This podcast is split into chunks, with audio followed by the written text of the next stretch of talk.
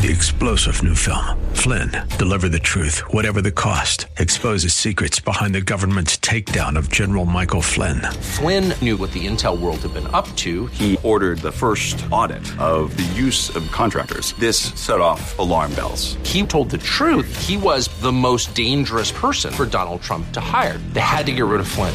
Flynn, deliver the truth, whatever the cost. Available now. Watch it today. Go to salemnow.com. Salemnow.com. Welcome to City of God, a podcast of the Center for Public Theology at Midwestern Baptist Theological Seminary. My name is Dr. Owen Strachan, and I'll be your host. Join us each week as we engage the city of man with the biblical wisdom of the city of God.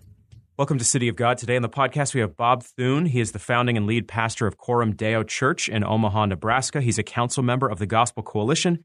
He's the author of numerous books Gospel Eldership, The Gospel Centered Life, The Gospel Centered Community. Uh, perhaps most importantly, in earthly terms, he is married to his wife Lee, and they have four children. And uh, man, Bob, it is so great to have you in the studio today. Thank you for the invitation. It's great to be here.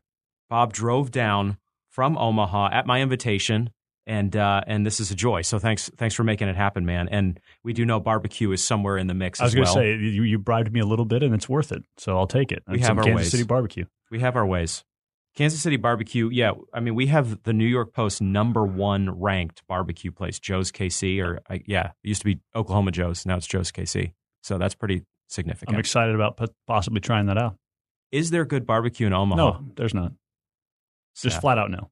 That was very definitive. I'm answer. sorry, but I, I apologize. I mean, I wish there was, but there's not. You don't have to apologize to me. But, uh, apologize to my fellow residents of Omaha. We we feel the pain. You do have a lot of good baseball culture. We have a lot of good things, just not barbecue. Yeah. Good zoo, I hear. Yes, excellent too. Bob uh, is a multifaceted dude, as a lot of you will know. Uh, he's uh, a lead pastor of the, the church I mentioned, but he also has started a school, a classical Christian school, uh, as I understand it. We'll get more from him there, called Trinity Classical Academy. So, Bob, as we were talking about just a minute ago, there's a lot of things we could talk about here gospel centrality, uh, being a pastor theologian, which I perceive you to be, at least from my chair, uh, your current phase of ministry. I'm glad to talk about any of these things, but I, I have to say, seeing you from afar and knowing you from some friends, mutual friend Jeff Dodge and others, I've been I've been impressed by how you, it seems like you have been able to bring Trinity Classical Academy into existence from nothing, right? From nothing. Yeah. Okay, can you give us the basics of that story? I will do my best. It's a fun story to tell. Uh, and it's certainly not something I've done alone. I've had a team of people that have been really instrumental in making it happen. Um, so you, you spend a lot of time helping people think about things like family, masculinity, femininity. And a, a lot of the people who talk about specifically sort of how the soul of a man is shaped will say that uh, a man in his 20s is trying to figure out mainly questions of identity. Who am I? Uh, a man in his 30s is trying to sort of figure out competence and proficiency. Where should I really give my best energy? What am I made to do in the world? And I heard someone say that, you know, when you're 40, you should have a little bit of a sense of who you are and kind of what you're good at. And then you're hopefully poised to really make a, a good uh, impact in those areas over the course of the next few decades. I don't know if that's, you know, uh, true for everyone or not, but that's that's sort of the path that my journey has taken. And so when I was 40, when I turned 40 uh, a few years ago, uh, I took a solitude retreat and just started praying through um, who am I and what does God seem to use me to do and how do I maximize who I am. I always wanted to be uh, Tim Keller, you know, wanted to preach amazing sermons, or I Mhm. wanted to be John Piper or David Platt and do just be passionate about the Lord, or I wanted to do things like what you're doing, have a PhD and teach in the academy. Uh, What I realized is is who I really am. One of the things God's given me that just I, I have a kind of this freakish ability in is is institutional leadership, starting Mm. institution. I just realized, hey, what God's done with Coram Deo is, uh, you know, I've I've planted a church, and that's not unique by any means, but the way I lead tends to be uh, kinds of leadership, structures and systems and processes, and how do we build a thing that will sustain itself? And so sure. I realized at that season, hey, that's kind of that's kind of my calling card. That's that's one of the things God's given me to do in life. And so I just started asking, hey, what are the how should I in, leverage that in my city in particular? Um, one of the th- one of the needs where I live was just greater opportunities for Christian education. Um, and my wife and I had homeschooled our older kids and had really bought into the classical model of education. Felt like it was really full and uh, rich for our kids. Uh, and so the the long the, the short way of telling the story is I was in Austin, Texas, visiting my friend Will. Uh, I go down there once or twice a year. It's where we had our first children and used to live there for a while and have a lot of friends there. And do some ministry there. And so I was in Austin. I experienced a school that was similar to the one we started. Uh, his his son was going there at the time, and we went to pick up his son from school. And I was like, "Hey, this is a really interesting model. I've never seen anything like this." And what was interesting about it was it was a classical school. It was Christian, and it was collaborative, or like um, some people call it a university model school, mm. where there's two to three days that the kids are in class on campus, and then the other two days they're doing work at home under the tutelage of their parents, but it's different than homeschooling in the sense that it's the school that's doing all the lesson planning and the curriculum. And so, you know, it's, it's like a university where you go to class a couple days a week and you, you do your work on the side. Mm. And so uh, I, I felt like, man, this is the thing that in Omaha, Nebraska, I think there's a really um, an opportunity for this kind of school fills a niche and fills a need that I see in my community. And so I texted a friend of mine and said, uh, I, uh, calling him a friend. At that time, he was really just an acquaintance. And I said, Hey, um, have you ever thought about starting a school? Uh, and he said, Let's sit down and talk about it when you get back. So uh, the two of us sat down, and uh, a third uh, friend of ours got involved very early on, and, and sort of the three of us together formed the initial uh, board of directors and kind of got this thing off the ground and got it rolling. So that's the the short version is just I saw it. I was like, hey, we should do this in Omaha, and gathered some people, and uh, and God God graced that uh, in the way that He does, and uh, and that thing came to fruition. And along the way, um, man, all kinds of other people have uh, you know the it takes a lot of people to pull mm. something like that off, and a lot of horsepower. And so we have uh, amazing leaders and an amazing head of school and amazing families, and so I don't take credit for any of that, but it was fun to be part of the per- the the initial push to get it started. Yeah. Wow. That's inspiring. It it strikes me that if you weren't in the ministry world, it sounds to me like you might be one of these types who's a serial entrepreneur. Yeah, I like kind of have that vibe. Yeah. I, I, I, like to start things. Yeah, yeah. Uh, that's that's I, I really enjoy that. Okay, so when is that first conversation? What year? That was the summer of 2015. Okay. Um, or actually, I guess May of 2015. Mm-hmm. And uh, so I came back. Uh, Phil, my friend Phil, and I sat down, said, "Hey, what would it take to get this going?" And he's a little bit of a serial serial entrepreneur as well. Mm-hmm. He's a, an attorney who just ha- you know he likes to start stuff and has the sort of legal mojo to mm-hmm. file paperwork. He knows knows how to check all the boxes with the state and the federal government and do all those things. It's huge. And so we, uh, and then our friend Anna, who uh, jumped on board with us, and we just said, "Hey, let's let's give the fall to seeing if this thing has legs. Um, and so let's just put the word out that we're thinking about the idea and let's see what materializes. And so we sort of set ourselves a little bit of a strategic plan for about six months and just said, hey, if we give six months to this and it, it doesn't have any traction and the Lord's not doing it, then no big deal. We'll just, you know, it'll be fun to try it and see what happens. Mm-hmm. Um, and what happened was by the end of that fall, we had kind of a core nucleus of families who had said, who had raised their hand and said, if you start this school, we're in um, and and kind of we asked them to I think put a hundred bucks on the table to say like and it's it's more than just my word. Here's a little bit of money that says I'm serious and uh, and so we um, as the year turned the corner then into January of 2016 we knew we had kind of the critical mass and the the proof of concept if you will to get the thing started and so the spring of 2016 was when we really sort of uh, hit the ground running, and then the school started in the fall of 2016. So it was about a 12 month process from the initial idea to actually when we were able to start wow. classes.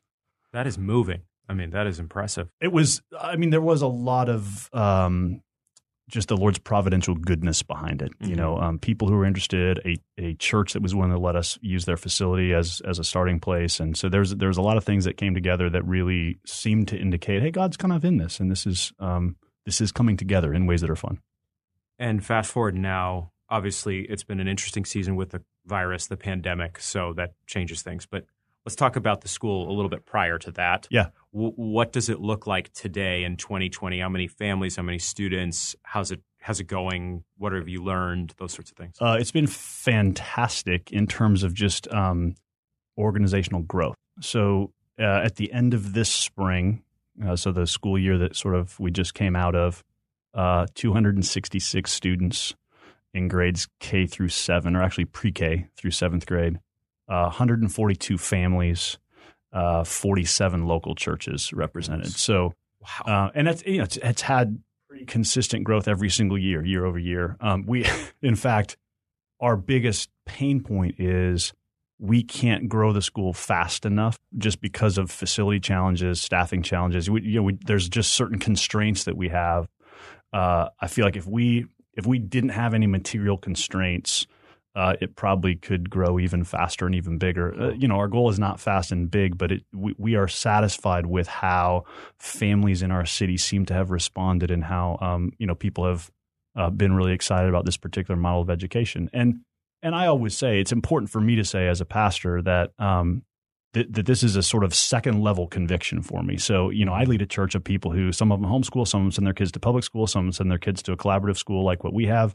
Uh, I'm great with all of that. I want people, I, I feel like that's a place of Christian freedom. And so this is something that's sort of a side gig for me. I try to keep this world somewhat separate from my world as a pastor because I don't I don't want to be complicated. I don't I want to be able to look across the table at a a father or mother in my church who's wrestling through an educational decision of hey, what should we do with our child and and not have them imagining my automatic answer is you should send them TCA because I, I don't think that's necessarily the case. But um, for uh, f- for sort of the the second level convictions that I personally have and that my wife has about how we want to do education with our kids, and uh, it's been really fun to see people sort of embrace this opportunity and say, "Hey, this is this is great, and we want to we want to send our kids here and get behind this model." Yeah, I would be very close to where you are, probably the same position basically as you just articulated it. I don't think there is one educational option we have to do as believers. I think homeschool can be great, can be terrific. Um, I think uh, Christian school can be great. Classical schools are fantastic. I think uh, in a lot of ways. Uh, I was a public school kid. Yeah, me as well. K to twelve. Yeah, and you know I managed to walk and chew gum at the same time. Yeah, and pray sometimes. You yeah. know, so well, okay and, we, and, Nebraska is a non-charter school state, and so that you know I realize states are different there, but so so our options in terms of of that side of things are even more limited. And so, you know, there's some some states where there are classical school options that are sort of like charter schools, and you mm-hmm. tax dollars fund them and all of that. And you know, that's a that's an interesting debate to me. But for yes. for where we live specifically, that was one of the challenges. Was just there's not there's not a broad range of um, either classical options or non-traditional types of school. There's not a lot of innovation in that area, and so it was fun to be able to innovate something. So the broader question, the deeper question, I guess you could say, is why why this option? You've just articulated clearly you don't think this is what every Christian family has to do, Christian school, uh, classical school, however you want to frame it. But you did it. You you undertook create from thin air a classical academy. Yeah. Um, I, my mind is ringing as you're talking here about like Rod Dreher, the Benedict option, all these kind of, of course, Christian schools were proliferating for decades before that. Yeah. But you have launched this in a particular season of, let's say, America's civilizational life when I would say a lot of Christians are thinking hard yeah. about this sort of deal. And even we may be kind of late in the game. Like, in other words, if you're seeing the need for options for your kids, your your Christian father and mother, uh, you want them to be trained in a sound way, not in a pagan or secular way. You may be thinking about this, but the clock is ticking. Right. So why you? What what drove you to this particular vision and conviction? Uh, there was a more of a spiritual concern and more of a pragmatic concern. Um, spiritually speaking, or sort of if I think about theological conviction, uh, there was just a sense that I did want our city to have an option for Christian parents who were concerned about uh, some of the broader cultural factors. I, I, don't. I don't ever. I am not a defensive minded person. Hmm. I don't just want to play defense. And I realized when we were in the homeschool community, a lot of people's reasons for homeschooling, and I don't think this is good or bad, but we're sort of like, I don't want my kids in that environment over there. Yes. I feel like I I get that concern. It makes sense to me. I'm more of an offense minded person of, hey, what what are we building for the sake of the future? What kinds of human beings do we want to be creating? And as I thought about that question, my my concern with the schools in my city was less about hey, they're you know they're they're secular, they're not going to teach from a Christian worldview. I do think that's a problem at the end of the day, but yeah. it had more to do with um, I I don't know uh, I don't know that any um, school that's that's a public school has the freedom to establish character. I don't even think that's necessarily the conversation in education right now. The conversation is much more about achievement. It's about test scores. It's about and those things matter. I'm not saying they don't matter, but mm-hmm. uh, the we have a lot of public school teachers in our church, and their frustration is always, "Hey, I'm kind of working." Uh, uh, swimming upstream. You know, the, uh, there's things I care about for these kids that my system doesn't care about because at the end of the day, my job is just to help them pass the test.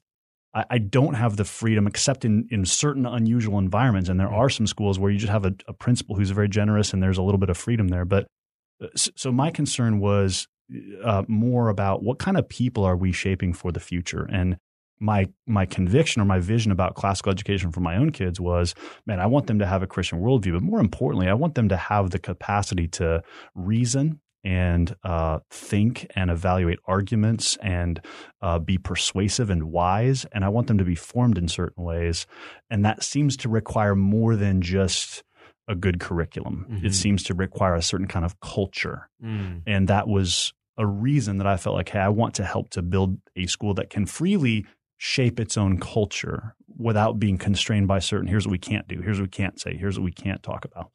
Uh, and so you know i think for a lot of folks who value christian education they can res- resonate with that concern. Um, the the pragmatic uh, co- uh, conviction um, just had more to do with the collaborative piece of i saw a lot of people who um, the reason they would choose not they, they they would they would not send their kids preferably to the school down the street, nor would they homeschool. One was sort of like, um, I have some concerns with that particular vision of school, but the other was I don't I don't feel competent to take on the full burden of my kids' education. So yeah. I just knew there's this there's this swath of people out there who want a Christian education for their kids and are not going to choose to homeschool because to homeschool you just i mean my wife did that for over a decade, and it yes. just takes a lot of administrative chops. You're planning lessons and buying curriculum and mm-hmm. running a school, you know, mm-hmm. and there's just people who feel overwhelmed by that. Mm-hmm. And so the pragmatic concern for me was how can we create something that actually helps people, uh, comes alongside those parents and says, hey, let us do the lesson planning, build the curriculum.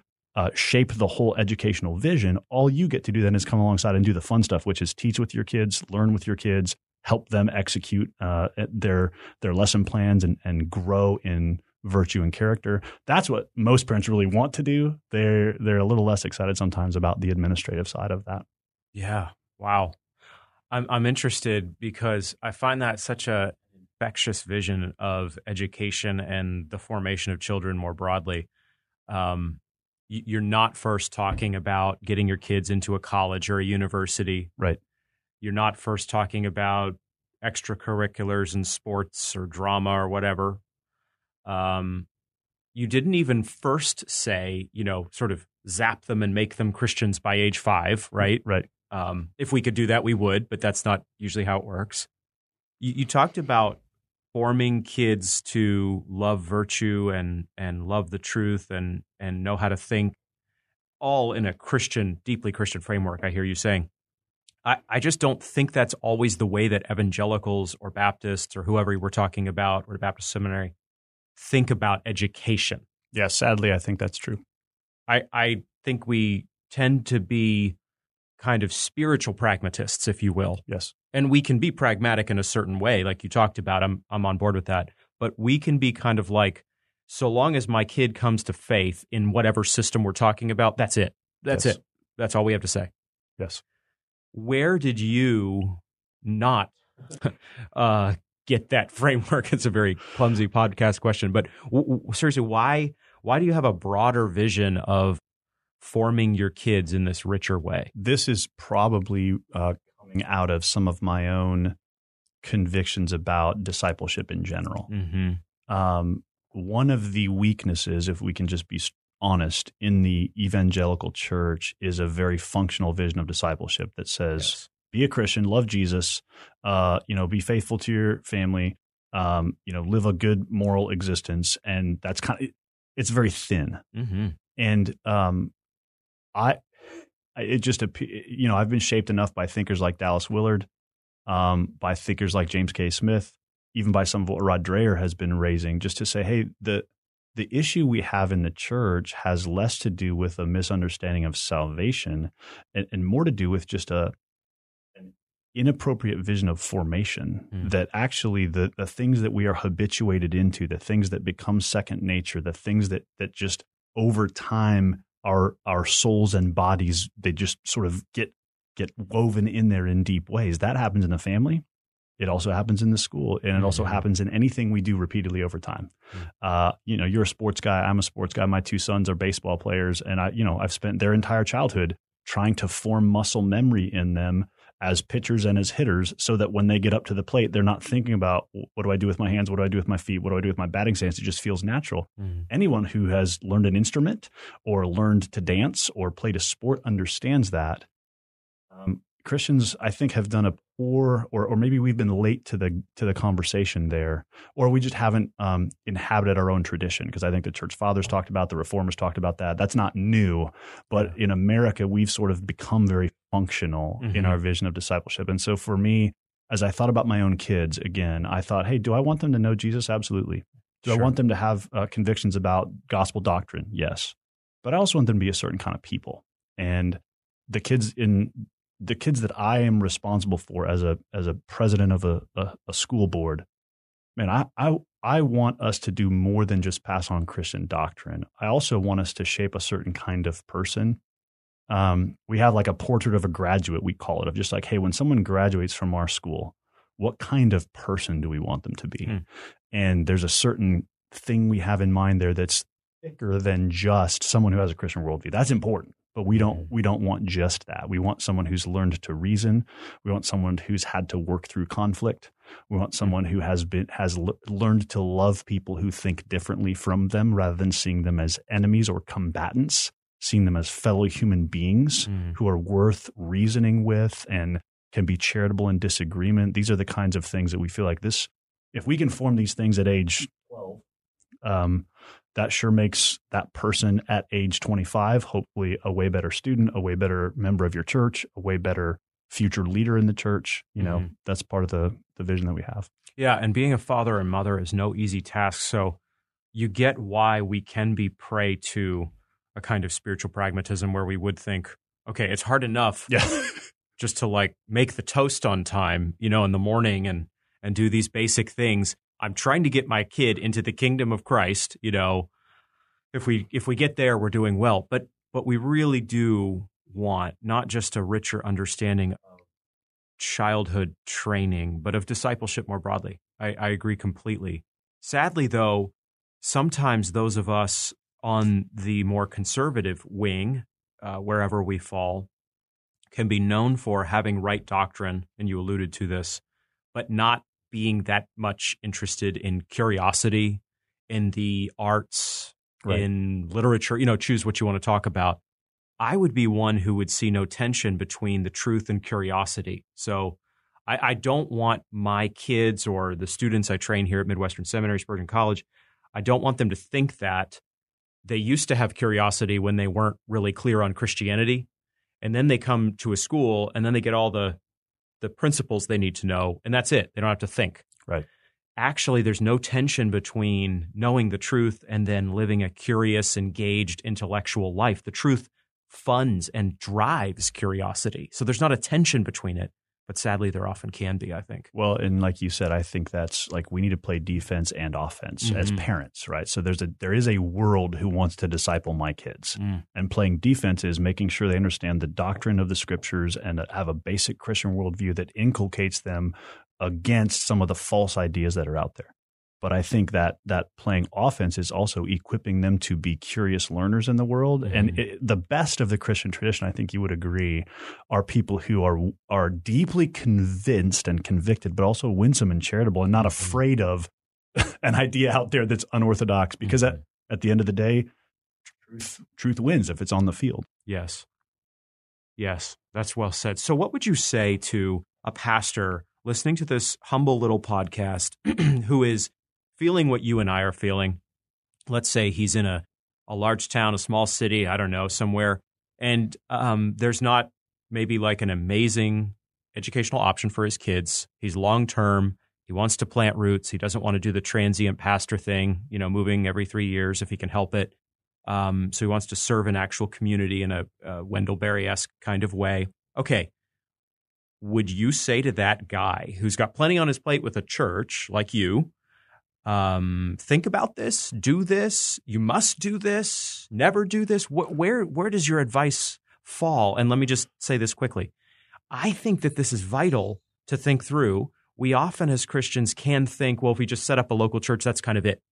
But I think there's something here that you're onto. Mm. Not everybody's going to do this, but yeah. so what is your word to I, the pastor? I I would just I would probably broaden it beyond the pastor. So I think if you're a pastor, I would say you you should not necessarily do this. Yeah. I don't think in fact I have a friend in Austin, Texas, who serves on a school board of a school like mine. He said, Hey, I only know two pastors in the United States of America that have done this, you and Doug Wilson. I don't know anyone else who's trying to be a pastor and lead a classical school. That's that's chaos. So I, I think that's probably true. What I would suggest though is as pastors, for people who are leading in the church, what we want to do is two things we want to number one like i think about my role as a pastor is going back to if i believe and i personally do that that education can be a secondary conviction and that there are different options parents can choose there. I want to equip parents to be very involved in their kids' education, to not see it as, well, I'm going to hand my kids off to the school and they're going to do the job. Right. Whether it's a Christian school or a, any other kind of school, that's a, a parent's role is deeply in, involved in their kids' education and they need to be. So I want pastors to help parents have that vision because I think one of the places where we can be passive as Christian parents is just to sort of assume, well, hey, that's why I send my kids to school so they can get educated. Right. And only the homeschool people are responsible to doing the education. Um, but secondly, I would say to a pastor who has a sort of like you said, a long term Wendell Berry esque, be in a place for a long time kind of vision, mm-hmm. I would want to say, what is the Spirit of God stirring up, or what might the Spirit of God stir up among a concerned group of Christians. You know, how can you sort of just be a, a catalyst maybe for something? Mm-hmm. Um, because what I found is I had to be the catalyst, but as soon as I was willing to say, "Hey, can we get some traction behind this idea?" There were immediately four people in my life who were like, "Hey, I, I, in fact, here's our head of school that that uh, runs TCA, who we hired at the very beginning, and she had been a high school English teacher for eight years mm. uh, in a public high school in our city." and so had a teaching background. When I first said, Hey, I'm thinking about starting a school like this, she came to me and said, Hey, I have been praying about a school exactly like that for a year, hmm. and I didn't know anyone else was thinking about it. And so I just said, Well, that's not an accident. Wow. Um, and so I just want to encourage pastors and leaders hey, even if you're not wired with sort of that entrepreneurial, you should get it started kind of thing, it is quite possible that the Lord is provoking people in your city in your church or in other churches who have some energy around things like this could be a part of starting this. The other thing that people should know is, particularly for these kinds of schools, classical Christian collaborative schools, there are a couple of different consortiums of people who provide sort of like coaching and support to people who want to start a school like this. And so it's quite easy if the energy is there to say, hey, let's do this, but we need help with the how. There's a lot of ways to go find help with the how. Mm-hmm. There are a lot of people who are like, hey, if you have the right group of people who want to see something like this start, we'll help you get from you know A to A to Z mm-hmm. on on rolling the plan forward. So it does not take you know the kind of entrepreneurial energy that has to envision something, start it from scratch, build all the systems, and get the whole thing going. When I was in Louisville, Kentucky, a few years back, teaching at Southern Seminary, uh, I, I, became acquainted with a school called Highlands Latin um, Classical Academy. I think I have the t- title right there. And so they were doing classical education um, from a, a Christian influenced kind of form. And, um, you know, so now I'm getting used to first and second graders starting to learn Latin. Um, and I, I don't think every school would have to do precisely this school's curriculum, but it was just remarkable. And I, at the time, was doing a little bit of writing for the American Spectator and wrote a piece where I said, why classical schools might just save Western civilization. That was the level of uh, confidence that I banked in an enterprise like that. So these these efforts to come behind what you're saying, these efforts can feel really humble and small, and in a lot of places they probably will be. Um, you seem to me like you had a fair bit of convening power in your city in Omaha, established church, Yeah. well known, strong reputation, these sorts of things. Not every pastor or person listening to this, people who are not pastors, as you said a minute ago, is going to have that kind of convening power. But there is real strength, even in small efforts, and things can really build, as you've talked about. So, this is a very inspiring story, uh, I think, to me and to others. Well, thank you. I think it's the best kind of localism, right? It's the kind of what makes these kinds of things work are people in a place who care about that place and the the kids and the families in that place. yes. And so the uniqueness is you have, I think, a lot of synergy at the level of the philosophy of education. But what's going to make it work is you and people in your neighborhood and city going, hey, let's let's do something like this here. And yeah, it's not going to. We're not going for national prominence, and we're not trying to get on the cover of magazines. We're just trying to be faithful in our place to to help kids learn and to help provide some educational models that might not exist there. So, um, Omaha you, is your city. You have uh, you're talking about localism. We are now. Um, just before we conclude, what has it been like for you to set up shop there and make that your home? We're we're out here in the Midwest. I'm in Kansas City. You're in Omaha. We both know that this is country, sometimes called flyover country, and these sorts of things. It's been really, really eye opening to me to come and live in the Midwest and see all that God is doing out here and see all the promise and the natural beauty and all sorts of different things.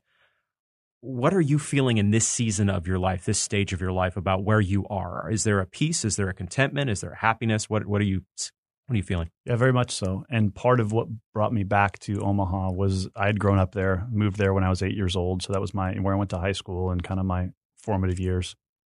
And uh, I was just convinced, you know what, I not everybody wants to move and live here. I, I'm from this place. I understand this place. I get the culture of this place, and I I am one of those people who uh, likes to be in a place long enough, or my vision for my life is to be in a place long enough to where I can just sort of have sustained influence. I, it's funny that you asked that question because I feel like, well, I've kind of, with what God has done at Coram Deo and with what God has done at Trinity Classical Academy, I, f- I feel pretty satisfied. Like, what? I've done two things that were sort of on my bucket list of like, can I plant a church and can I start this school? And yeah, these both happened. And so Yeah. I don't feel any sense of like, oh, I have dreams that are unfulfilled. But I think what the Lord is building in me is a sense of, yeah, these are the kinds of things I just sort of want to give my life to in a place uh, and help other people have a vision for that place. Because I do think there's something in our hearts and something in our culture that's sort of like a, a running discontentment where there's always a cooler place I could be. There's always a place with different kinds of culture, more mountains, uh, more oceans. You know, there's there's lots of Fair reasons why. I would say, oh gosh, Omaha is not on a whole lot of postcards, you know, as like the most beautiful place in North America. Um, but yeah, for me, there's a real satisfaction in saying, uh, I feel like God has given me favor to make a difference in a place, and and by His grace to continue doing that. Um, and that feels very fulfilling to me. And I do think that's, uh, you know, some of the writers and thinkers who are most provocative to me are, are people that sort of work against that discontentment or that restlessness in the soul and that say, hey, but but there's beauty in being in a place for a long time. Mm-hmm. Mm, that's well said. Well, this has been a, a very stimulating conversation for me. I trust it will be for others. Um, and without wanting to to go on record as saying this is the way to do things, because Correct. you're not saying that, I'm not saying that. Yeah.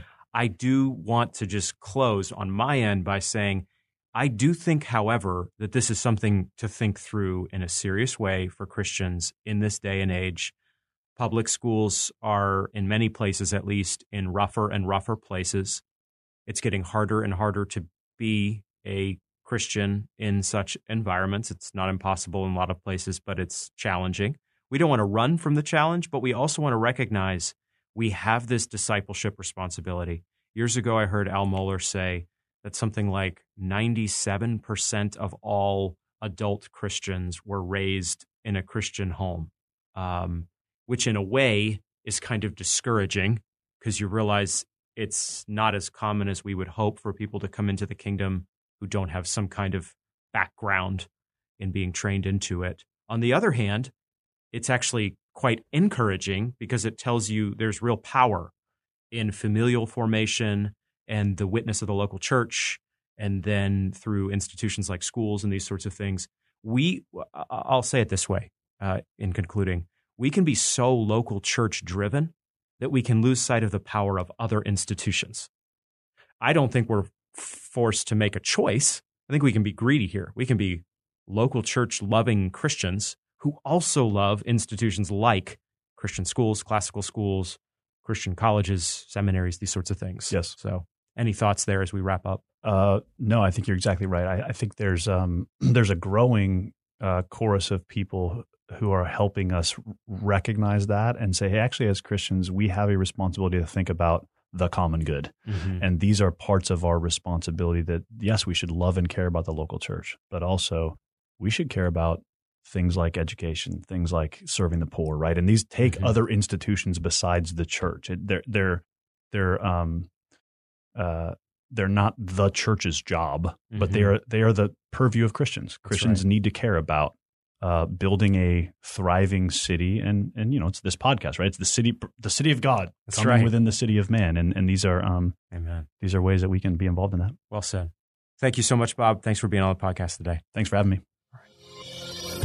Thanks for listening to City of God, a podcast at the Center for Public Theology at Midwestern Baptist Theological Seminary. We're so thankful you stopped by. We encourage you to continue to join the conversation at cpt.mbts.edu, the official website of the center. And we encourage you to follow us on Twitter and Facebook as well. Join us in coming days as we continue the conversation on what it means to be the city of God in the city of man. Three star general Michael J. Flynn, head of the Pentagon Intelligence Agency, knew all the government's dirty secrets. He was one of the most respected generals in the military. Flynn knew what the intel world had been up to, he understood its funding. He ordered the first audit of the use of contractors. This set off alarm bells. The explosive new documentary, Flynn, Deliver the Truth, Whatever the Cost, uncovers the facts behind this scandal. Flynn told the truth. He was the most dangerous person for Donald Trump to hire. I find out the worst enemy that I'm going to face in my life is right here in America. They took my assessment and they wanted me to change it. And I was like, I'm not changing it. They had to get rid of Flynn with in depth interviews, archival footage, and never before seen personal records of the man behind the headlines. I just felt like I was drowning. Flynn, deliver the truth, whatever the cost. Available now. Watch it today. Go to salemnow.com. Salemnow.com.